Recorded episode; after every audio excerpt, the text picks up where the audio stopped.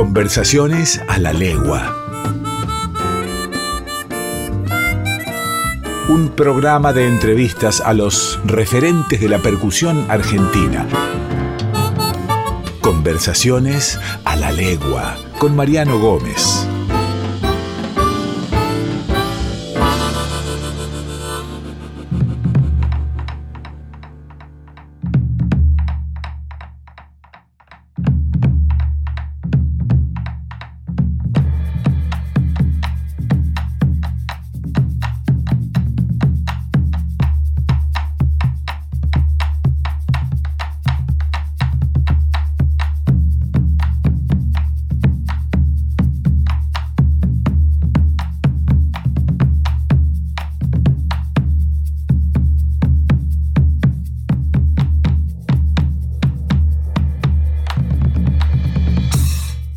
Bienvenidos y bienvenidas a esta ronda de tambores denominada Conversaciones a la Legua. Mi nombre es Mariano Gómez y junto a ustedes seguimos conociendo y recordando a los principales exponentes de la percusión argentina. Percusionistas de ayer y de hoy. Vivi Posebón, cantante y percusionista argentina, con más de 30 años de trayectoria, impulsa y produce su música y proyectos desde la ciudad de Córdoba. Integró el grupo de Boca en Boca, cuarteto vocal de vanguardia en los años 90. Con dicha formación editaron tres discos y compartieron escenario con grandes artistas como Hermeto Pascual, Cecilia Todd, Rubén Blades, con quien también colaboraron en su disco Mundo, ganador del Grammy como mejor álbum de música del mundo. En el año 2008 comenzó su carrera solista y ya lleva tres discos en su haber. Entre el 2014 y el 2019 participó en diferentes festivales internacionales como Mica en Argentina y Mesur, Chile, América por su música en Cuba, SIM en Sao Paulo, Brasil, Mercat de Vic en Barcelona, Boreal, Tenerife, entre otros. Compartió escenarios con artistas como Lila Down, Susana Vaca, Mercedes Sosa, Bomba Estéreo, La Bomba de Tiempo, Minino Garay, Pájaro Canzani, Yusa, Liliana Herrero, Rally Barrio Nuevo y Los Caligaris, entre otros.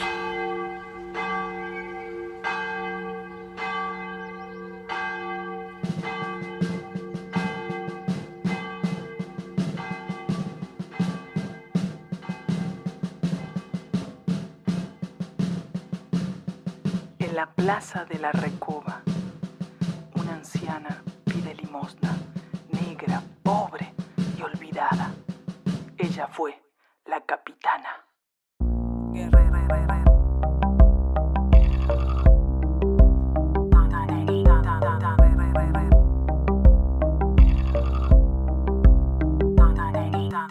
Madre de la patria, afrodescendiente, niña de Ayohuma, la capitana afrodescendiente, niña de Ayohuma, la capitana.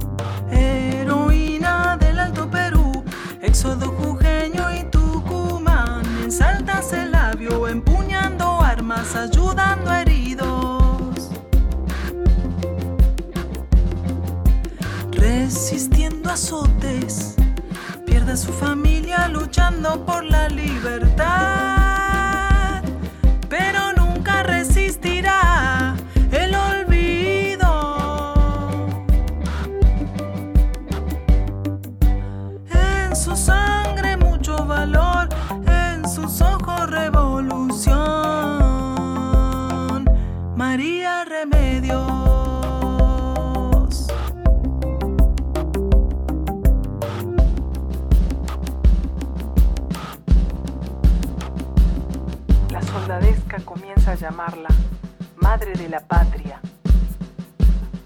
Belgrano la asigna del ejército.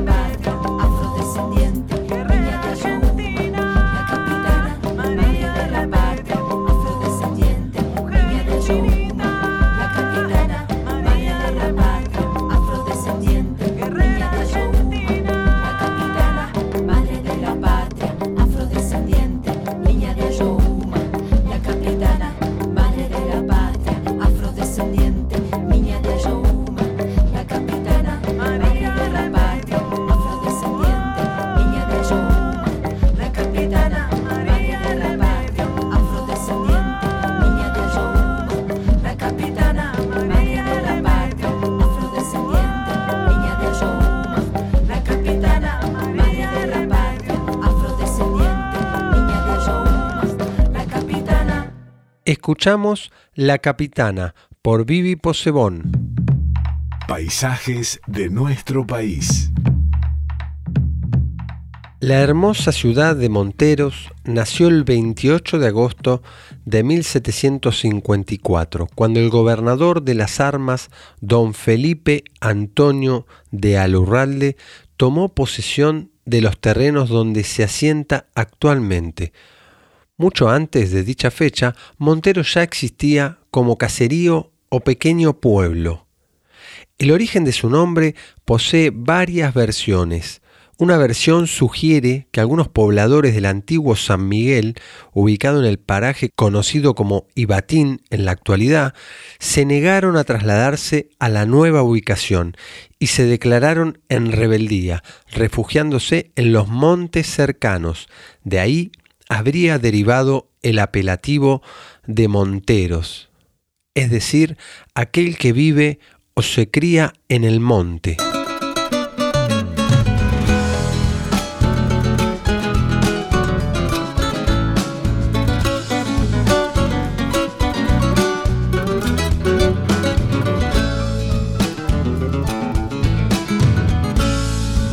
Que le gusta que todos la guitarra y un bombo de güero. A ella que le gusta que le enciendan coplas Por eso te nombra mi canto Monteros. A ella que le gusta que le enciendan coplas Por eso te nombra mi canto Monteros. A ella que me viera de chango mirando al ingenio tibio corazón de hierro.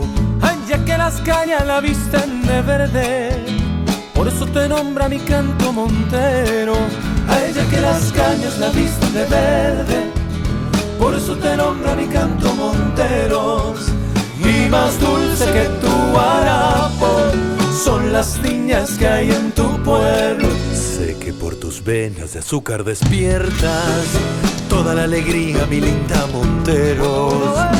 La la la la la la la la la la la la Toda la alegría, mi linda Monteros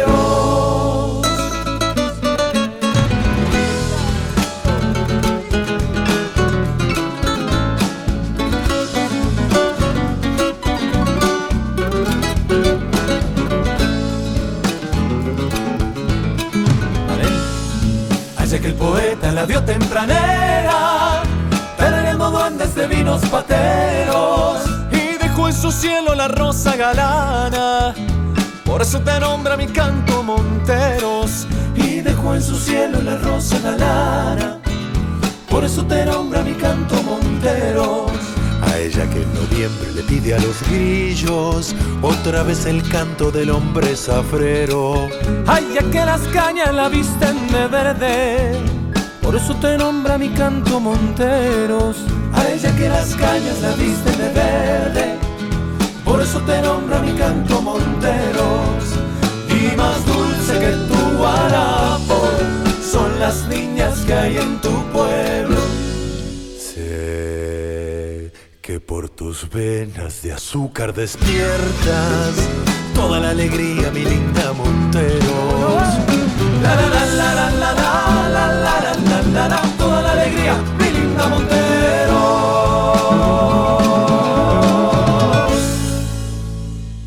Escuchamos a Monteros por Destino San Javier.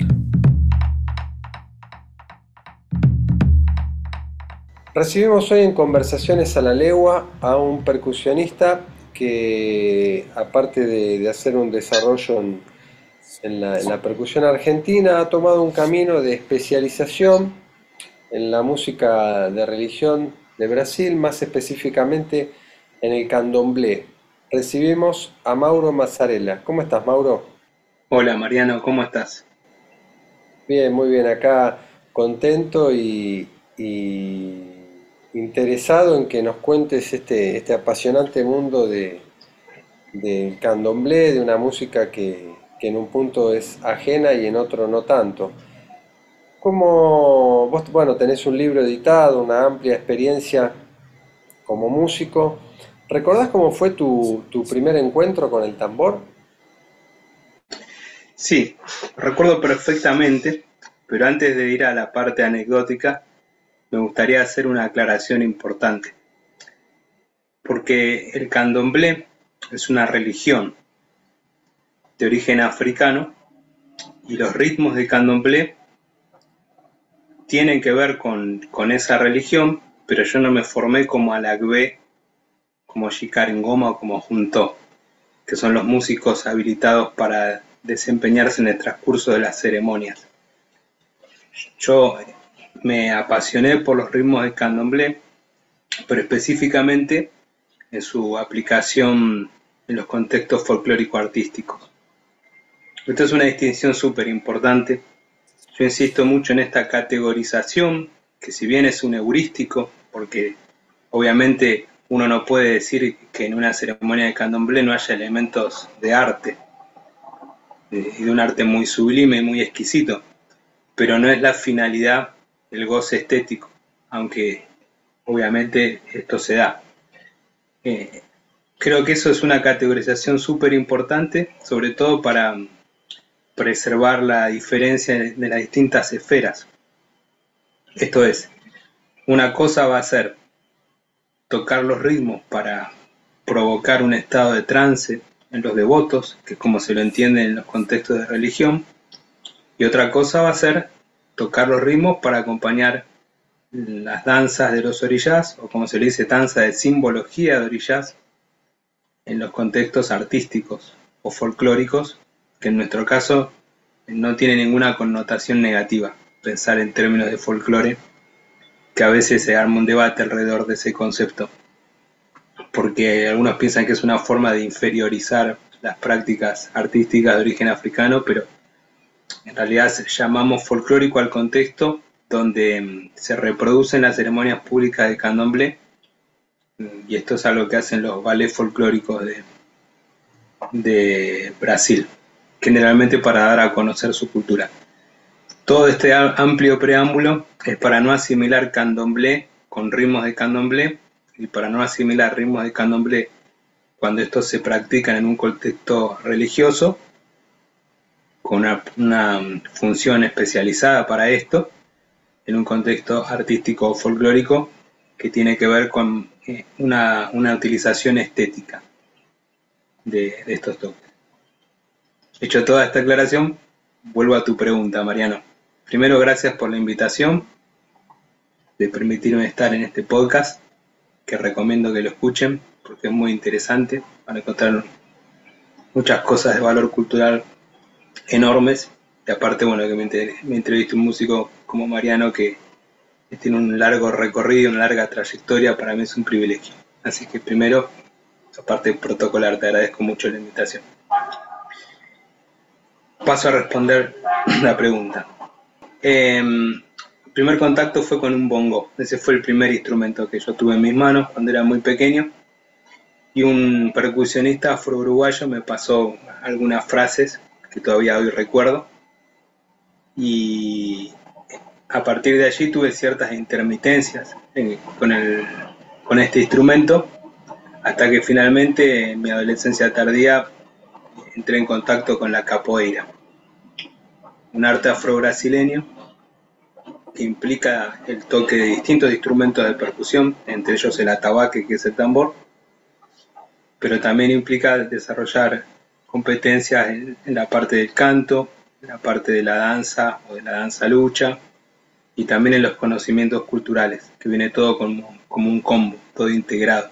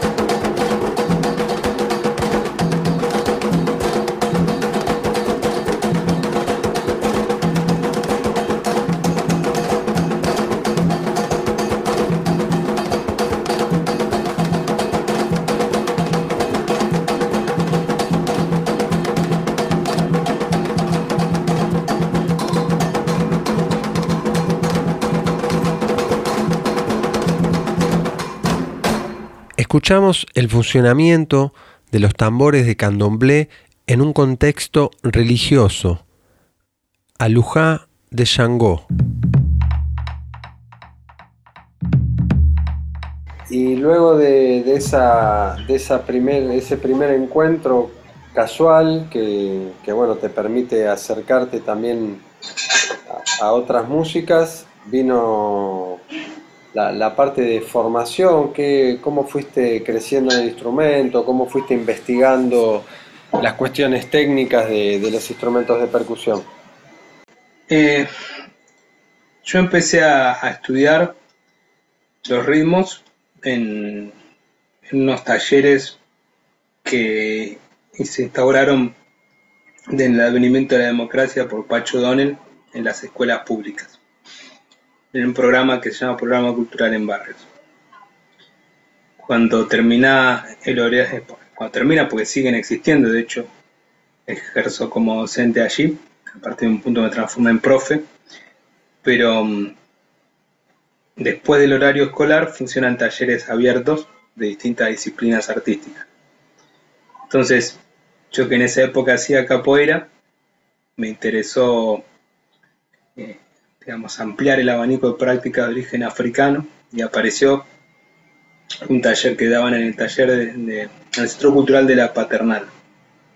Daban un taller de danza afro, un taller de percusión afro y un taller integrado y yo iba a los tres.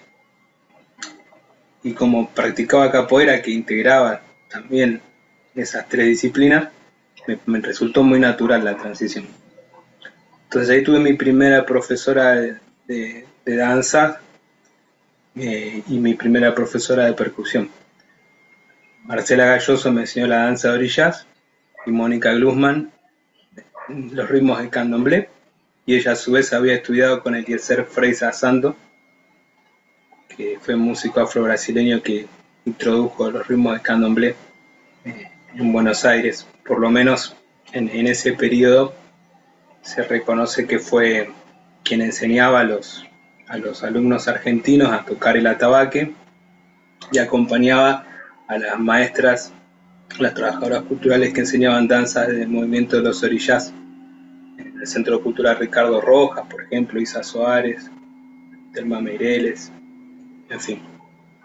Eh, Mauro, pienso en esto que hace referencia a vos, bueno, primero a separar lo que es el contexto religioso de lo que es el contexto recreativo, a su vez el folclore y la, y la importancia de la danza, porque mismo, lo mismo sucede en la música folclórica argentina, en la medida que uno tenga mayor conocimiento de la danza y, su relación estricta con, con la música, uno puede comprender más fácilmente eh, cómo es el funcionamiento de la música y el rol que cumple el músico eh, en una sociedad, en una celebración, en un, contexto de, unión entre personas. Eh, en el caso del candomblé, la danza a su vez tiene personajes. ¿Querés explicar un poco cómo es el desarrollo de los tambores, qué función cumple? Para una persona que no, conozca absolutamente nada sobre la música de candomblé? En un contexto artístico vos podés hacer estas danzas de simbología de los orillas con los ritmos que vos quieras. Es muy común esto que se dé, las, las hibridaciones en las prácticas. Ahora, la música específica para acompañar a estas danzas eh, son los ritmos de candomblé. Entonces vos ahí entras en una especificidad. Como vos decías, va a haber una mm, codificación. A mí me gusta mucho la, terminología del antropólogo Ángelo Cardoso, que hizo una tesis muy interesante donde mm, estableció esta terminología de los códigos sonoros, tratar a los ritmos de candomblé como códigos. Yo lo que pienso es esta bidireccionalidad. Cuando vos ves un bailarín que está ejecutando una performance de la danza de alguna orilla y conoces el código sonoro, vas a poder tener la traducción musical de esa secuencia de movimiento. Y a la inversa. Es decir, eh, cuando el, bailarín escucha ese código sonoro lo puede traducir en movimiento. y esto con un alto nivel de precisión. Hay una, una interrelación profunda entre, entre la música y la danza. Entonces, si bien se puede hacer en el contexto artístico con otros instrumentos, con otras... Eh, se pueden hacer adaptaciones, puede hacer danza afrocontemporánea. Eh, la práctica más tradicional y que viene de estos maestros que han transmitido eh, los ritmos y las danzas acá, tenés esa posibilidad de hacerlo de una manera más interrelacionada. Em, a ver si puedo responder más específicamente tu pregunta, porque en el contexto original es una práctica comunitaria, pero es una práctica del candomblé que, toda práctica religiosa, involucra un montón de elementos súper complejos y que son propios de una comunidad. Eh, cuando hablamos de la, del uso artístico de estos elementos estéticos, eh, también se despiertan como en toda práctica artística, niveles altos de emocionalidad. Entonces, estas figuras a las que vos te referís, que son los orillas, en general se las, solemos pensar en nuestra cultura como arquetipos. Solemos pensar como eh, figuras míticas. A, ver, también hay personas que son que, que tienen la visión religiosa y los piensan como divinidades. Pero en una práctica artística vos lo podés pensar como arquetipos, como principios cósmicos, como figuras que representan bueno, los elementos de la naturaleza, la, simbología clásica, pero cuando, cuando se los define a los orillas se los piensa como dioses de. Y esto es eh, en relación con, como dice la literatura clásica, con funciones sociales. Entonces vas a tener el dios de la guerra, ¿sí? el dios de la casa. Y en las performances lo que se hace es mostrar las características de esas divinidades. Entonces el dios de la guerra lo que va a hacer es representar una batalla, va a avanzar ¿sí? haciendo una representación de, de los brazos como un escudo y una espada, y va a representar una lucha. Entonces ahí vos vas a tener un ritmo asociado que va guiando esa coreografía, pero como te decía antes, se puede pensar a la inversa. No puede decir el bailarín guía al músico y el músico guía al bailarín. Por eso a veces en este estilo musical, cuando uno escucha la, la música suelta sin conocer el código, piensa que están improvisando. Pero en realidad son códigos o no a una secuencia musical le corresponde una secuencia en la danza y todo eso tiene un significado originario y después hay un, significado que va a depender, como dice Rita Segato en el libro que conversábamos en off antes, eh, a, las islas semánticas disponibles culturalmente. Por ejemplo, esto de pensar en arquetipos es muy de la psicología analítica junguiana y post-junguiana. Los psicólogos brasileños usan mucho el tema de los orillas para pensar la psicología. Ahora, una persona que emprende estas prácticas puede tener distintos niveles de involucramiento con la simbología, pero lo cierto es que, digamos, tienen mucha potencia en tanto transmiten significados que son de algún modo transculturales. Son bien específicos porque es lo que los afro-brasileños han construido y, tiene su particularidad, pero nosotros sin haber nacido en esa cultura inevitablemente hacemos una traducción cultural de esa simbología. Lo importante siempre es conocer el significado tradicional y admitir que uno está haciendo una reconstrucción y una interpretación.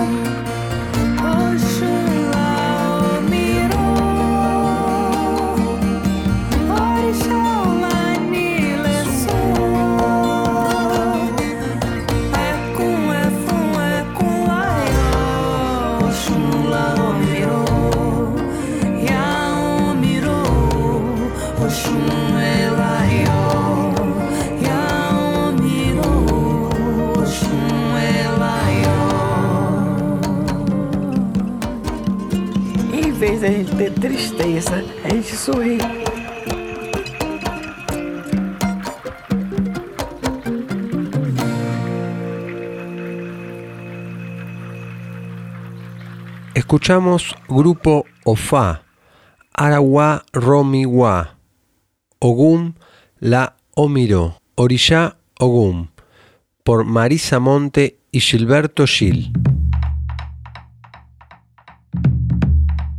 digamos, llevar a, más, al terreno más específico de, aquellas personas que, tocamos un tambor. ¿Cómo es la organización rítmica del candomblé? ¿Cuántos tambores son? ¿Cómo se llaman? ¿Qué función cumplen? Muy buena tu pregunta para nuestros oyentes percusionistas. Eh, los, ritmos de candomblé se construyen con un cuarteto instrumental es un trío de atabaques o tambores que, como en muchos ensambles de origen afro, tienen tres tonalidades, un grave, medio y un agudo. Eh, cada uno de estos atabaques tiene un nombre propio, hum, humpi y le. Hay, discordia sobre los sentidos de lo que significa la traducción. Por ejemplo, algunos dicen que le es pequeño, ¿sí? humpi significa el del medio, que Hum es gruñido.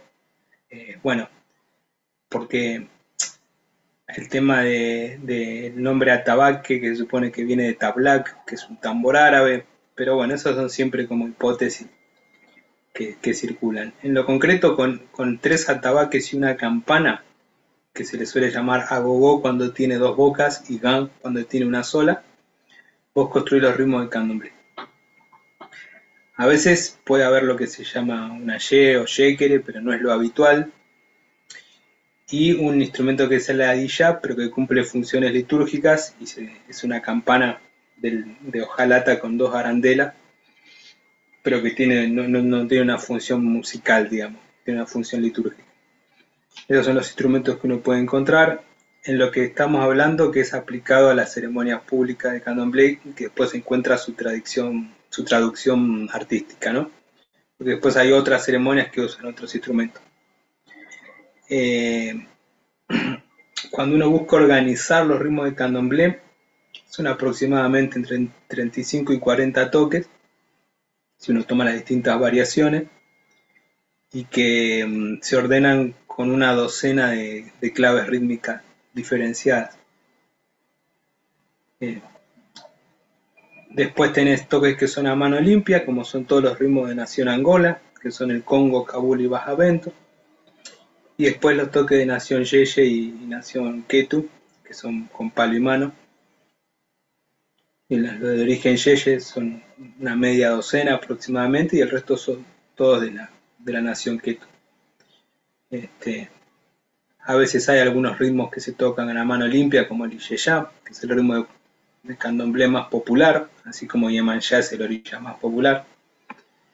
Este, pero bueno, no sé si, si respondo específicamente lo que vos me estabas preguntando sobre organización musical. Eso sería para tener un paneo global.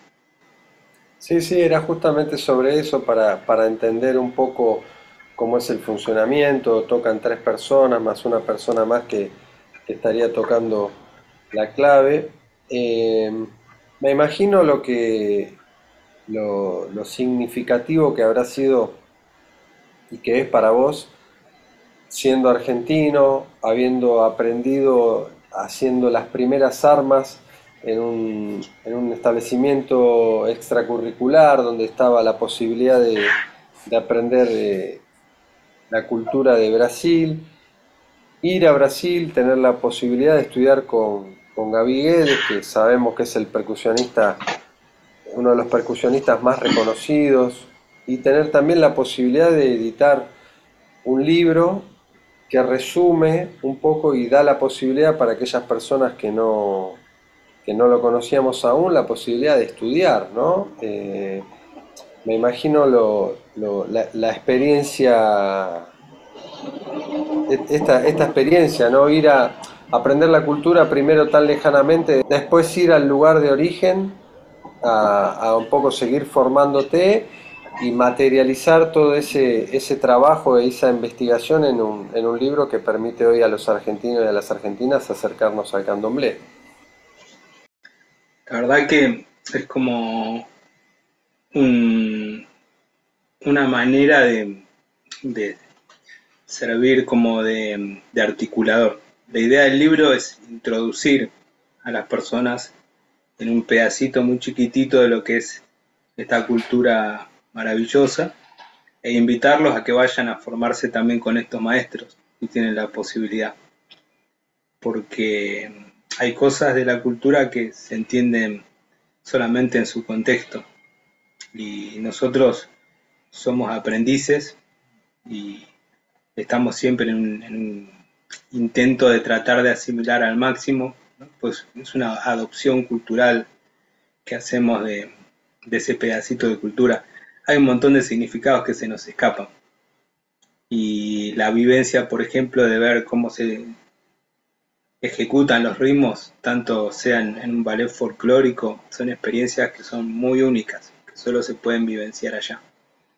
Y cuando uno de estos grandes maestros, como puede ser Gabriel, que yo tuve la suerte de estudiar un tiempo con él, y hay muchos otros, que eh, son personas que, nacieron ahí, que tienen todo un, un recorrido, una riqueza de conceptos que siempre te ayudan a ampliar la mirada sobre la práctica en sí en el contexto artístico. Hay, muchos referentes, hoy como Alison Bruno, como Yuri Pasos, personas que son de religión, pero a su vez tienen un trabajo artístico, tienen formación, eh, formación académica y, y hacen que eh, uno puede entender los, ritmos desde una visión más compleja y además, eh, bueno, la idea de, de hacer ese, este pequeño librito introductorio fue más que nada, fíjense esto, lo que es esta punta de iceberg y vayan a conocer al iceberg. Dense esa oportunidad porque eh, no, no, no, es insustituible la experiencia de, de aprender con un maestro y a, leer unas partituras que son siempre una, traducción traidora, ¿no? El swing no está ahí, ahí solamente está eh, un lugar por donde empezar. Esa es la idea de la publicación. Mauro, para aquellas personas que viven en la Argentina y, que quieren acercarse a la música de candomblé, ¿cuáles son los lugares donde se puede ir a escuchar, ir a observar esta conjunción de danza con la percusión y ir a, poder acercarse a, a, esta música? A ver, vuelvo a lo que decía al principio. Una cosa es la, la matriz religiosa y otra cosa es la matriz artística. Eh, cuando uno quiere arrancar con estas prácticas, mi recomendación es que vayan probando, eh, vayan probando primero tener un acercamiento, digamos, hacer un acercamiento progresivo y, de a poquito ir metiéndose en, todas las dimensiones que tiene esta cultura. Si la pregunta es específica, eh, qué sé yo, no quiero dar nombres concretos para no dejar a nadie afuera, ¿no? Pero hay, distintas posibilidades en, lo que es el amplio espectro de oferta para introducirse en las prácticas.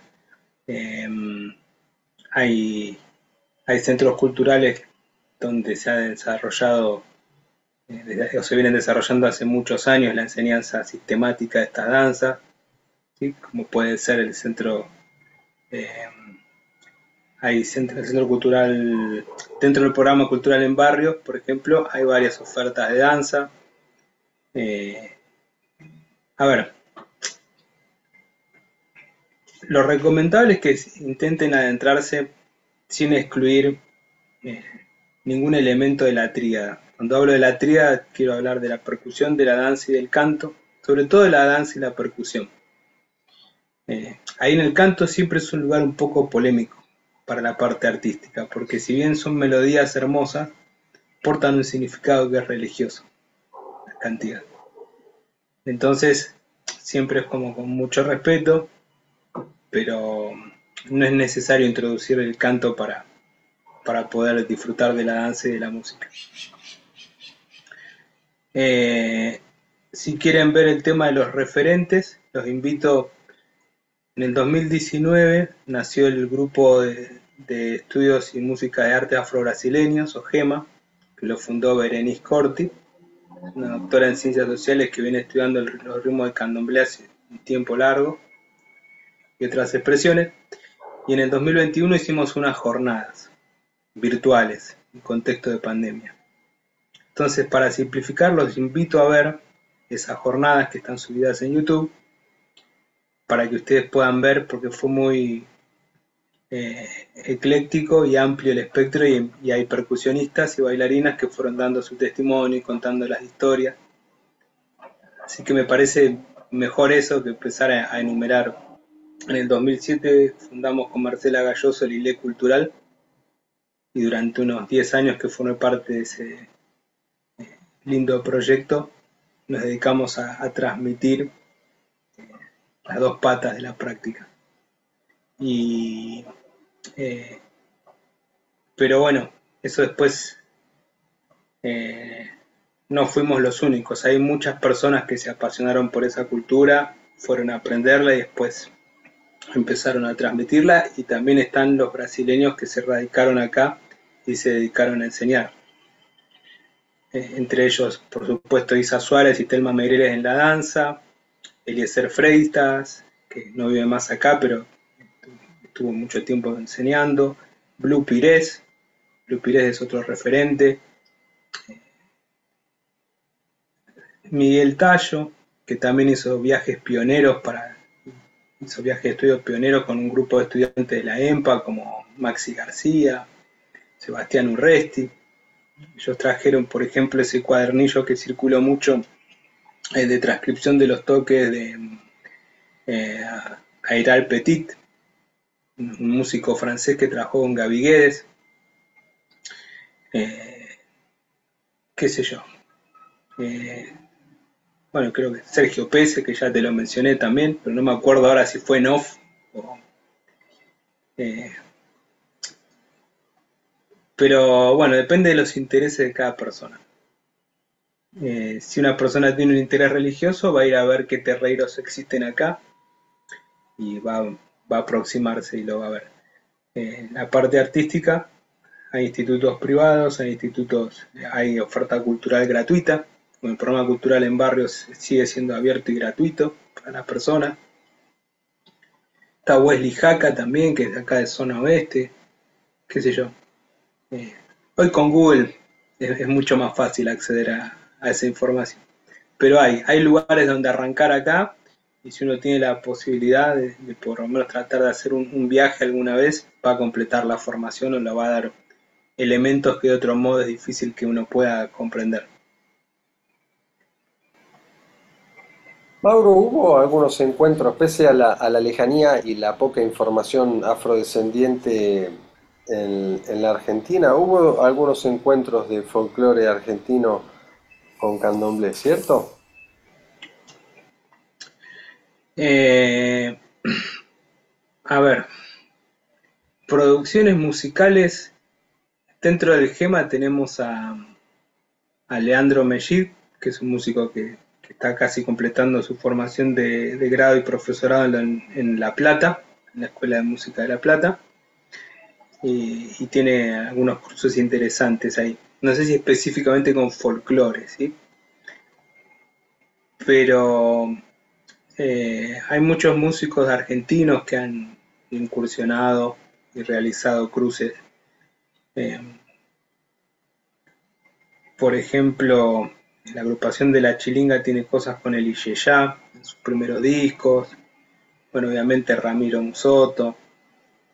Eh, pero no me atrevería a decir con el folclore argentino, así tan, tan específico. Eh, no sé si va por ese lado tu pregunta. Cuando yo estudiaba en la EMPA, una vuelta hicimos una adaptación de un tema del Chango Farías Gómez que sobre el Eguá, sobre Yu, uno de los orillas, eh, pero ahí eran ritmos afrocubanos, ritmos de santería, que es como el, candomblé cubano, para decirlo brutal, así, sin mucho tecnicismo, pero también están los orichas, ¿no? con, con CH y tocan los tambores batá.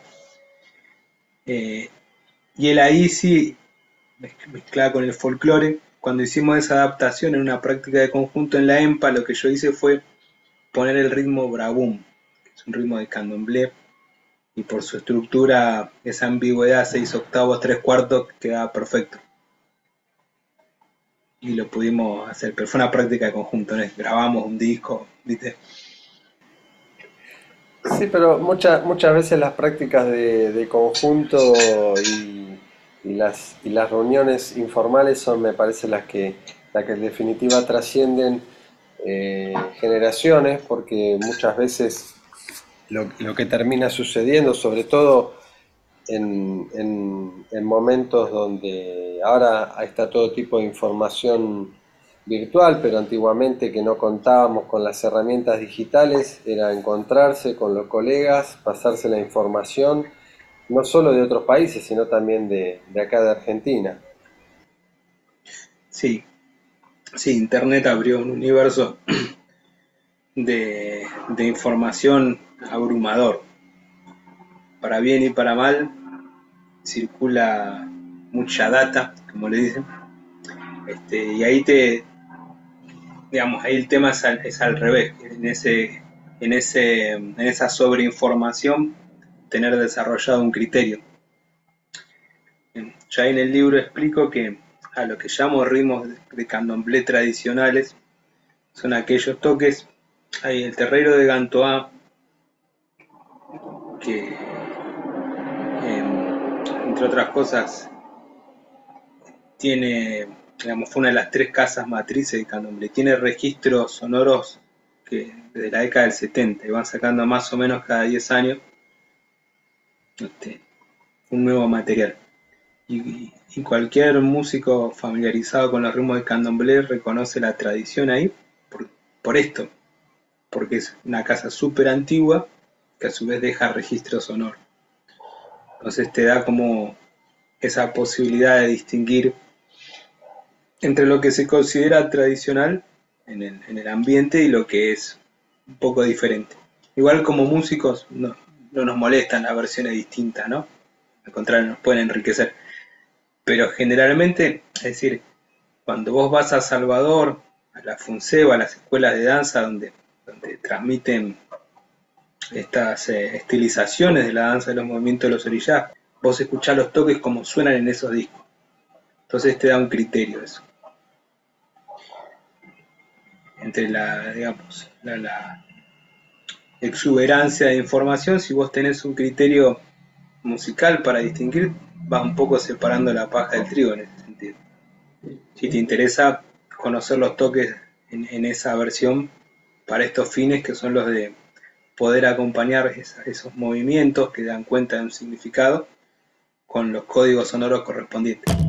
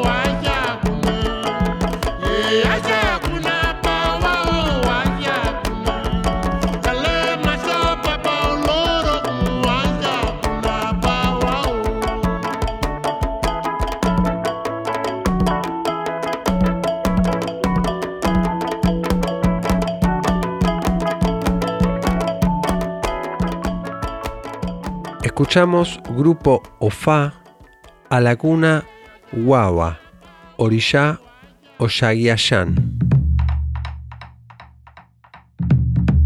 Mauro, te súper, súper agradezco que te hayas copado en participar en Conversaciones a la Legua, que nos vengas a compartir toda tu experiencia, que la verdad que me parece increíble haber logrado todo lo que lograste desde un lugar tan lejano eh, poder investigar sobre la cultura, sobre el folclore de otro país y llevarlo adelante me parece un trabajo increíble y, te agradezco mucho que lo hayas compartido con todos nosotros. Bueno, Mariano, nuevamente te agradezco la posibilidad de, darlo a difundir. Como siempre, la idea es eso, ser un, un intermediario, poder hacer accesible a otros un universo que es inmenso, que es súper rico, y invitarlos a que, a que lo exploren si les llama la atención y les resulta interesante, está disponible para ser investigado. Música Lado B.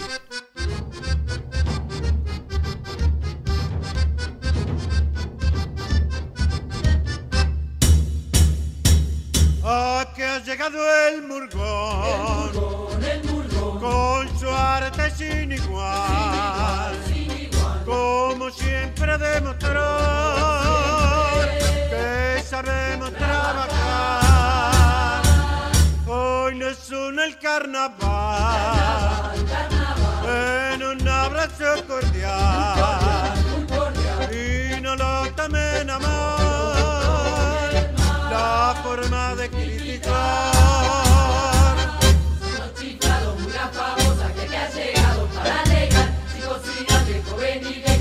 La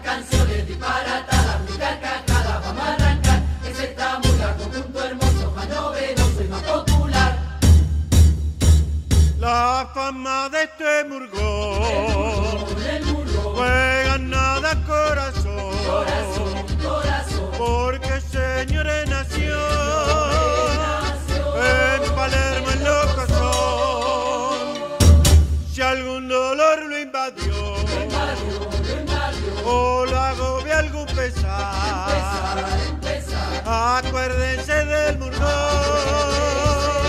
y la pena.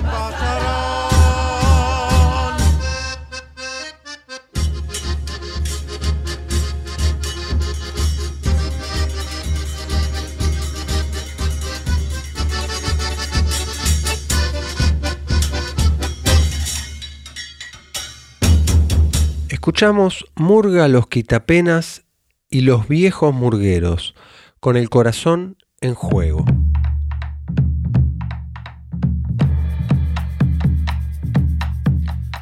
Agradecemos como siempre la compañía de todos y todas ustedes.